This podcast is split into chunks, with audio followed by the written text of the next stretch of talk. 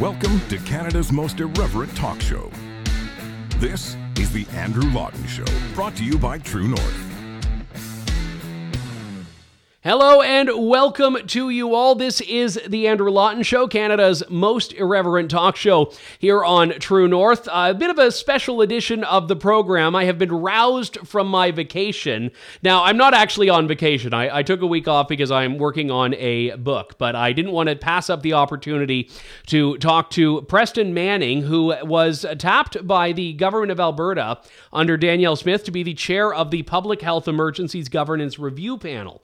Now, now, this was a process that looked at Alberta's declaration of a provincial emergency for the COVID era and some of the policies and interventions and mechanisms that came about under the auspices of that emergency. Now, we know what those are shutdowns of schools, of the economy, implementation of vaccine passports, uh, very contentious policies that in large part led to, I think, the ousting of Jason Kenney as the UCP leader and then the introduction of a leadership race that elected Daniel. Danielle Smith. But the Alberta government tapped Preston Manning to chair a panel to look into this chapter in the province's history. Now, the report just came out moments ago, and in it there are a number of recommendations that go to the definition of emergency, that go to strengthening Alberta's support for civil liberties, of rights and freedoms, that go to limiting and almost eliminating, not quite school closures. We'll talk about that in a little bit of time.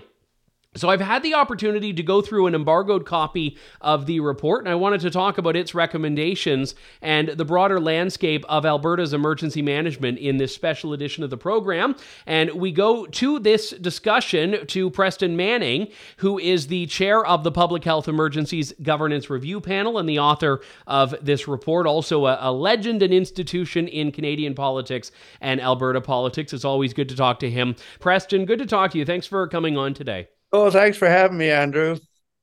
Uh, so uh, let's start off uh, firstly with your role here. I, I, know you were originally chairing the, the citizen led inquiry, and then uh, Premier Danielle Smith had uh, tapped you to lead this panel. What was your mandate coming into this process? Well, the main purpose, Andrew, and it's, it's good for people to understand this this was not a panel to look into everything that the government did with respect to COVID, it had a legislative focus.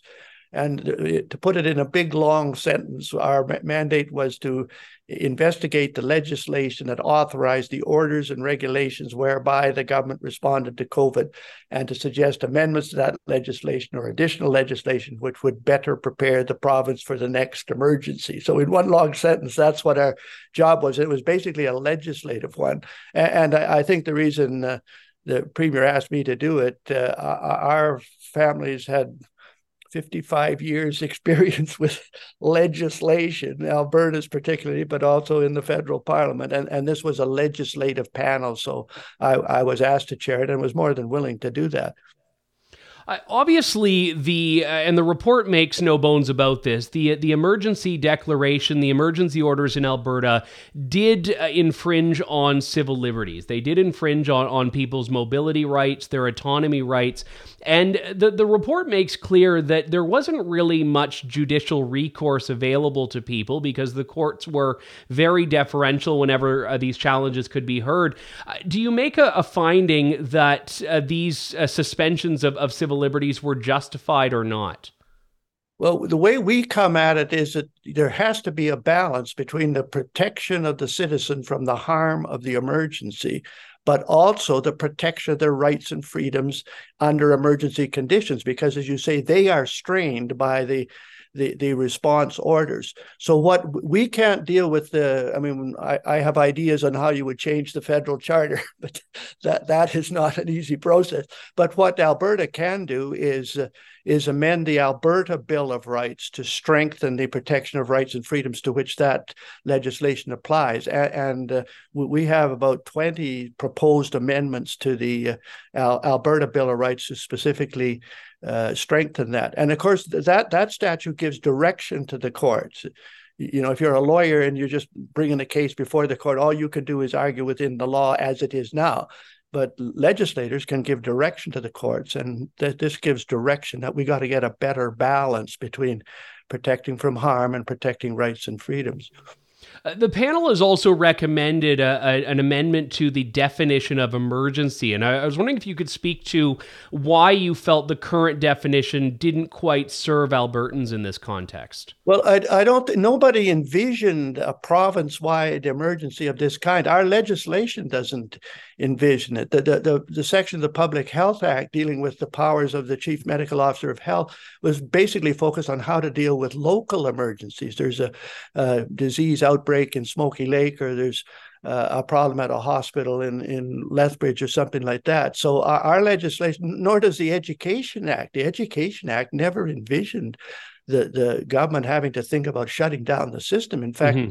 Education Act is all thrust the other way. How do you keep schools open? So uh, one of our recommendations, and it's not just on public emergencies, there's a number of these areas where we ought to clarify the definition. What do we mean by a province wide public emergency? Uh, what do we mean by professional conduct or misconduct in an emergency? Uh, a lot of these phrases have never been defined in terms of a emergency, and we, we suggest that a lot of statutes have a you know the first clause of them, and the second clause is a definitional clause, and so we say maybe we should sharpen up those definitions. Uh, do you feel that Alberta was too quick or too broad in declaring the emergency or in classifying what COVID was as an emergency? Well, it's it's you know it's hard to be judgmental after the after the fact. The, the, a lot of these decisions were made with incomplete information. They, they were made with an eye on what the federal government was doing and ordering and what they might finance in terms of uh, emergency measures. So I, I, wouldn't sort of pass judgment on that, but just say that in the future we could be better prepared. And one of the steps would be with better prepared a definition of what a public emergency is. Well, on that note, I, I have heard you know certain criticisms, uh, such as, uh, for example, from David Redman, that Alberta had uh, an approach to emergency management that really wasn't followed, and I, I, was wondering if that was, in your view, an accurate assessment of the problem, or if really the issue was that the preparations really didn't serve the situation that Alberta found itself in, and, and Canada found itself. Well, I think in. what David is getting at now, because he he was the the head of that agency a number yes. of years ago, and and that agency back in his day was bigger than it was is today. And then uh, during the Klein era, when uh, uh, Ralph was trying to re- reduce expenditures in that, the uh, the uh, emergency management agency was was reduced in size and reduced in capability, and so that that's partly the rationale behind our recommendation. A, a, that we think that's the agency that should have the overall coordinating responsibility. But if you're going to say that, then you've got to give it the horsepower and the resources in order to do that. And it doesn't quite have that now. That would be something the government have to decide to do. And we, we put that in perspective too. That we, we have an appendix on what what were some of the what were the consequences of the economic uh, lockdown measures and the social hmm. distancing measures uh, on the economy that that produced an 8% contraction of a $300 billion GDP economy. 8% of 300 billion is $24 billion worth of mm-hmm. damage. So if you could prevent that or, or, or, better manage the response to it by beefing up the emergency management agency, you know, you could ask or they could ask, well, what's it worth to you to try to prevent $24 billion worth of damage to your economy? Maybe spending a little bit more on our agency would be the right direction to go. Well, in one area where the, the panel's recommendations are clear, and I, I, think the premier has also spoken about this, is that the buck has to stop with the government. And, and this was, I, I think, a huge breakdown we saw this complete abdication of decision making authority to public health officials who have a, a very narrow mandate and focus. And, and more importantly, we're, we're not elected to shepherd provinces through any emergency situation. Well, and as the, the courts, the lower courts pointed out, the, the, the, there's a section in the Public Health Act that actually gave the chief medical officer of health almost exclusive jurisdiction over emergency. Now, of course, that act did not envision a province wide. Health emergency. That they, they it was it was a very targeted, you know, regional yeah, outbreak, for yeah, example. Yeah, yeah. And so we we've recommended a change to that statute. That the, in the end of the day, the elected people have the final responsibility for the orders and regulations that are put out. And, and there's actually we we you can borrow wording from other provinces. Manitoba has a Section 67 of its Public Health Act says exactly that, the, the, same thing as the government has in that bill, Bill 6 that they've put forward. Uh, you mentioned school closures earlier. This has been, I, I think, one of the more contentious issues uh, when we've discussed the, the post pandemic effect. And I, I, think one of the ones where we're, we're probably going to see the most harm that was caused by government intervention versus harm that was reduced or mitigated. Now, your recommendation in, in this panel's report here is to, I, I don't want to, I don't want to, uh, I don't want to paraphrase it incorrectly. You, you don't eliminate the possibility of a school closure, but you certainly say it should be an absolute last resort and for a, as short a time as possible. But does that not still leave us in the same problem we were at, which is that it's up to the discretion of people as to whether or not to close the schools and for how long?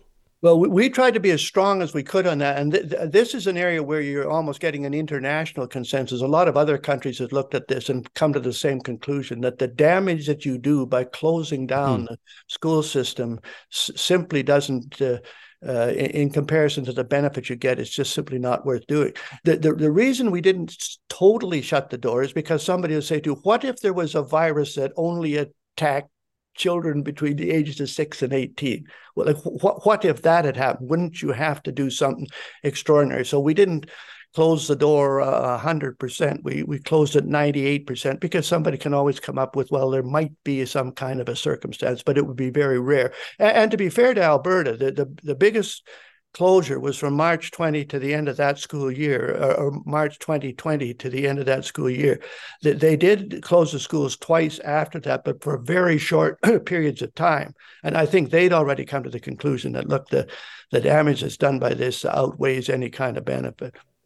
Yeah, and, and ultimately, I mean, schools were not viewed as an essential service. And I, I think that's one of the recommendations you've made that they certainly should be. Yeah, and we, we actually propose like the Alberta Education Act doesn't actually establish the right to an education. It has a little bit mm. about the right to access to an education. So we tried to beef that up too. That this is a fundamental. It, the reason it wasn't there is because everybody took it for granted. Of course, you have a right to an education, but these days we're saying you if that's what you mean, you better specify it in the statute. Uh, one of the most contentious aspects of, I'd say, Alberta's response was the introduction of vaccine passports. Now, I, I think part of this was, was I, would say, because of the political context. Premier Jason Kenney at the time had had taken that off the table previously be, before ultimately doing it. Uh, what's the recommendation on an intervention like that? Well, if you strengthen the Bill of Rights uh, the, the way we're talking about, it would make it pretty difficult to impose a measure of that kind because we're talking about the uh, protection, the, the right to uh, protection against uh, medical interventions uh, in, in, which the recipient does not agree.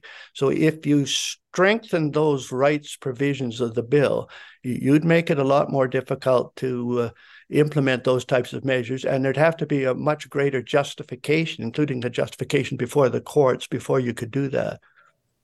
Uh, and obviously, uh, this is a, a, recommendation you're putting towards the province. Ha- have you gotten from the government a commitment to uh, accept all of these yet? no, I think I, if I put on my political hat, if I was the government, and I think this will be their position, that they'll say, "Thank you for this report." There's obviously some recommendations here that we agree with and we'll go ahead with. There'll be others that we would want to study a little further before we went that direction, and there may be some measures in that report that say, you know, we see where you're suggesting we go, but we've chosen to go a different direction. I, I think that'll be their posture, and it's a pretty reasonable one. But our, our hope, this has not been done as an academic exercise. Like this report is not being done just to have a report and have it reported in the, some learned journal and a conference held on it next year. The, hmm. the point of this report is to get amendments that would actually provide a better response for Alberta in the future and to get those amendments to through the cabinet, through the caucus, uh, and onto the floor of the legislature and voted on. I'll feel we've done our job when those amendments are, are voted on, and hopefully a lot of them passed. I mean, one of the arguments we've heard from the federal government, even in the course of, of some of the court fights over the Emergencies Act, is that things like emergencies are, are so fact dependent. They're so dependent on the situation at hand that it's very difficult to come up with a general set of principles that will apply to every situation. I mean, as we were discussing earlier, this was not envisioned as an emergency before it came about. So, is there a risk that whatever the next emergency looks like, we're going to still go back to zero regardless of this because everyone's going to say, well, this is different from COVID because of X. Well, you could. One practical recommendation that we make is uh, do, when we, we suggest mandated in legislation, is do impact assessments on these proposed response measures. And there's three types of impact assessments you can do. A preliminary one. If you're thinking of locking down the Alberta economy by 4%, you, you can uh, you don't have all the information and yet it, but but asking the question, what would the impact be on the economy in terms of employment or in, t- in terms of GDP, w- would not be a bad question to ask. So do these preliminary ones. And then if you've implemented something after three months or four months, you can do an interim impact assessment. Is this doing what we thought it would do? Or is there other effects we didn't even know about? And then you could do a post crisis impact assessment that would be you'd really learn what the lessons are. So that that one practical measure uh, ought to make the the next response more more more attuned to the situation and you try to reduce some of the uncertainty by doing these impact assessments. And we point out there, there's legislation our environmental protection act actually mandates impact assessments in a different area but it's not unreasonable to require impact assessments and to mandate them through uh, legislation. Was there any evidence that that was being done even in a, a less formalized way with with these interventions well, there may have been, but uh, and we might not have been privy to that. But I think there's more that that that could be done. And p- part of the problem was that this was seen originally as just a health emergency, and, and with not a lot of thought to well, what's the economic consequences mm-hmm. if that? What what what are the educational consequences? What are the social consequences? That was really not thought about much. So uh, I, I don't think there was the kind of impact assessments as broad as that that that could or should have been done. So I guess the the big question here, if we take the bigger picture view on on this, and I'll, I'll lean on your experience in federal politics here. I know you were focused on the Alberta picture and the Alberta story, but but in your view, what was Alberta a unique case in any way, or, or could a lot of these recommendations really be generalized to other provinces? Well, uh, yeah, I th- I think they they could be generalized to other provinces. A, lot of these act, like the Public Health Act, the Education Act, it, uh, at least on the prairie provinces, the statutes in Saskatchewan and Manitoba are very similar to ours. So the, these this could have broader implications, and and I, know this is beyond our our mandate, but I, I feel that the federal government's response could have been a lot sharper than it was too. But our mandate was to stick to Alberta, so we're sticking to Alberta. Well, I, but on that note, I mean, one of the issues that we saw, and, and, this came up in Alberta's response to the federal invocation of the Emergencies Act, was that it really was intervening in provinces' ability to handle their own emergency affairs. And I, I was wondering if there is a, a federalism component to this, of, of, Alberta being able to assert more of a role for its provincial emergency management when the federal government is looking at something in that context.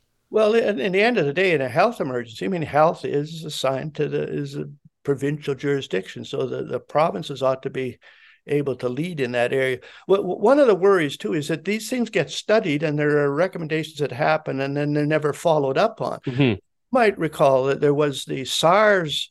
Uh, it wasn't exactly a pandemic, but with the SARS incident in 2003. And the federal government set up an inquiry into that, headed up by Dr. Naylor, who was the Dean of Medicine at the University of Toronto. And he did this 300 page report in which he said Health Canada was not capable because of its size and its bureaucratic nature. And yes, he said because it's political, it was not capable of responding quickly enough and effectively enough to an emergency. And then he suggested you got to set up a special agency. And that's where the Public Health Agency for Canada came from. But it was hmm. never hmm. beefed up in order to to to do what it should have been able to do.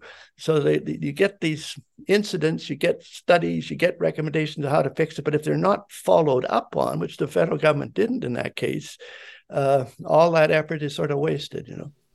Well, you've now served up the report, so the ball is now in the Alberta government's court. But uh, I feel you have given them, and, and I'd say Albertans and, and Canadians, uh, some useful food for thought here. Preston Manning is the chair of the Public Health Emergencies Governance Review Panel. Uh, thank you very much for your time and work on this, Preston. I, I, know you could be just enjoying your retirement on a beach somewhere, but uh, uh, the, the call for service came and, and you answered it, and I think we're very grateful for that. Well, thank you, Andrew. Good to talk to you.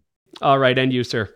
That was Preston Manning. Let me know what you think in the comments there. And again, I mean, I would say uh, what Preston has talked about in the report is very measured. Obviously, it had a very narrow focus and mandate, but I would love to see other provinces take this up. And I would say it's a, a tremendous source of shame that there has been so little desire to look inwardly on this. I think a lot of people, for understandable reasons, want to just move on from the pandemic, say it happened, it sucked, we move on, and that's that. But a lot of of things happen. Governments got away with a lot for which there has really been no review or reevaluation. And I think it's tremendously shameful. And I'm glad Alberta has decided to do that. Now, part of this because was because they had a change in government. A lot of governments don't want to look at themselves because they don't want the uh, results to come and say, well, here's all the ways that you screwed up. So uh, the Alberta government has said, look, this is, uh, I think, something we need to look into. They've done this. I think it's incumbent upon Danielle Smith to be very transparent about how she will will respond to these recommendations. So, um, my thanks again to Preston Manning for being available. You can read that report on the Alberta government's website. It just came out at uh, 11 a.m. Mountain Time, 1 p.m. Eastern. That was the start of this show.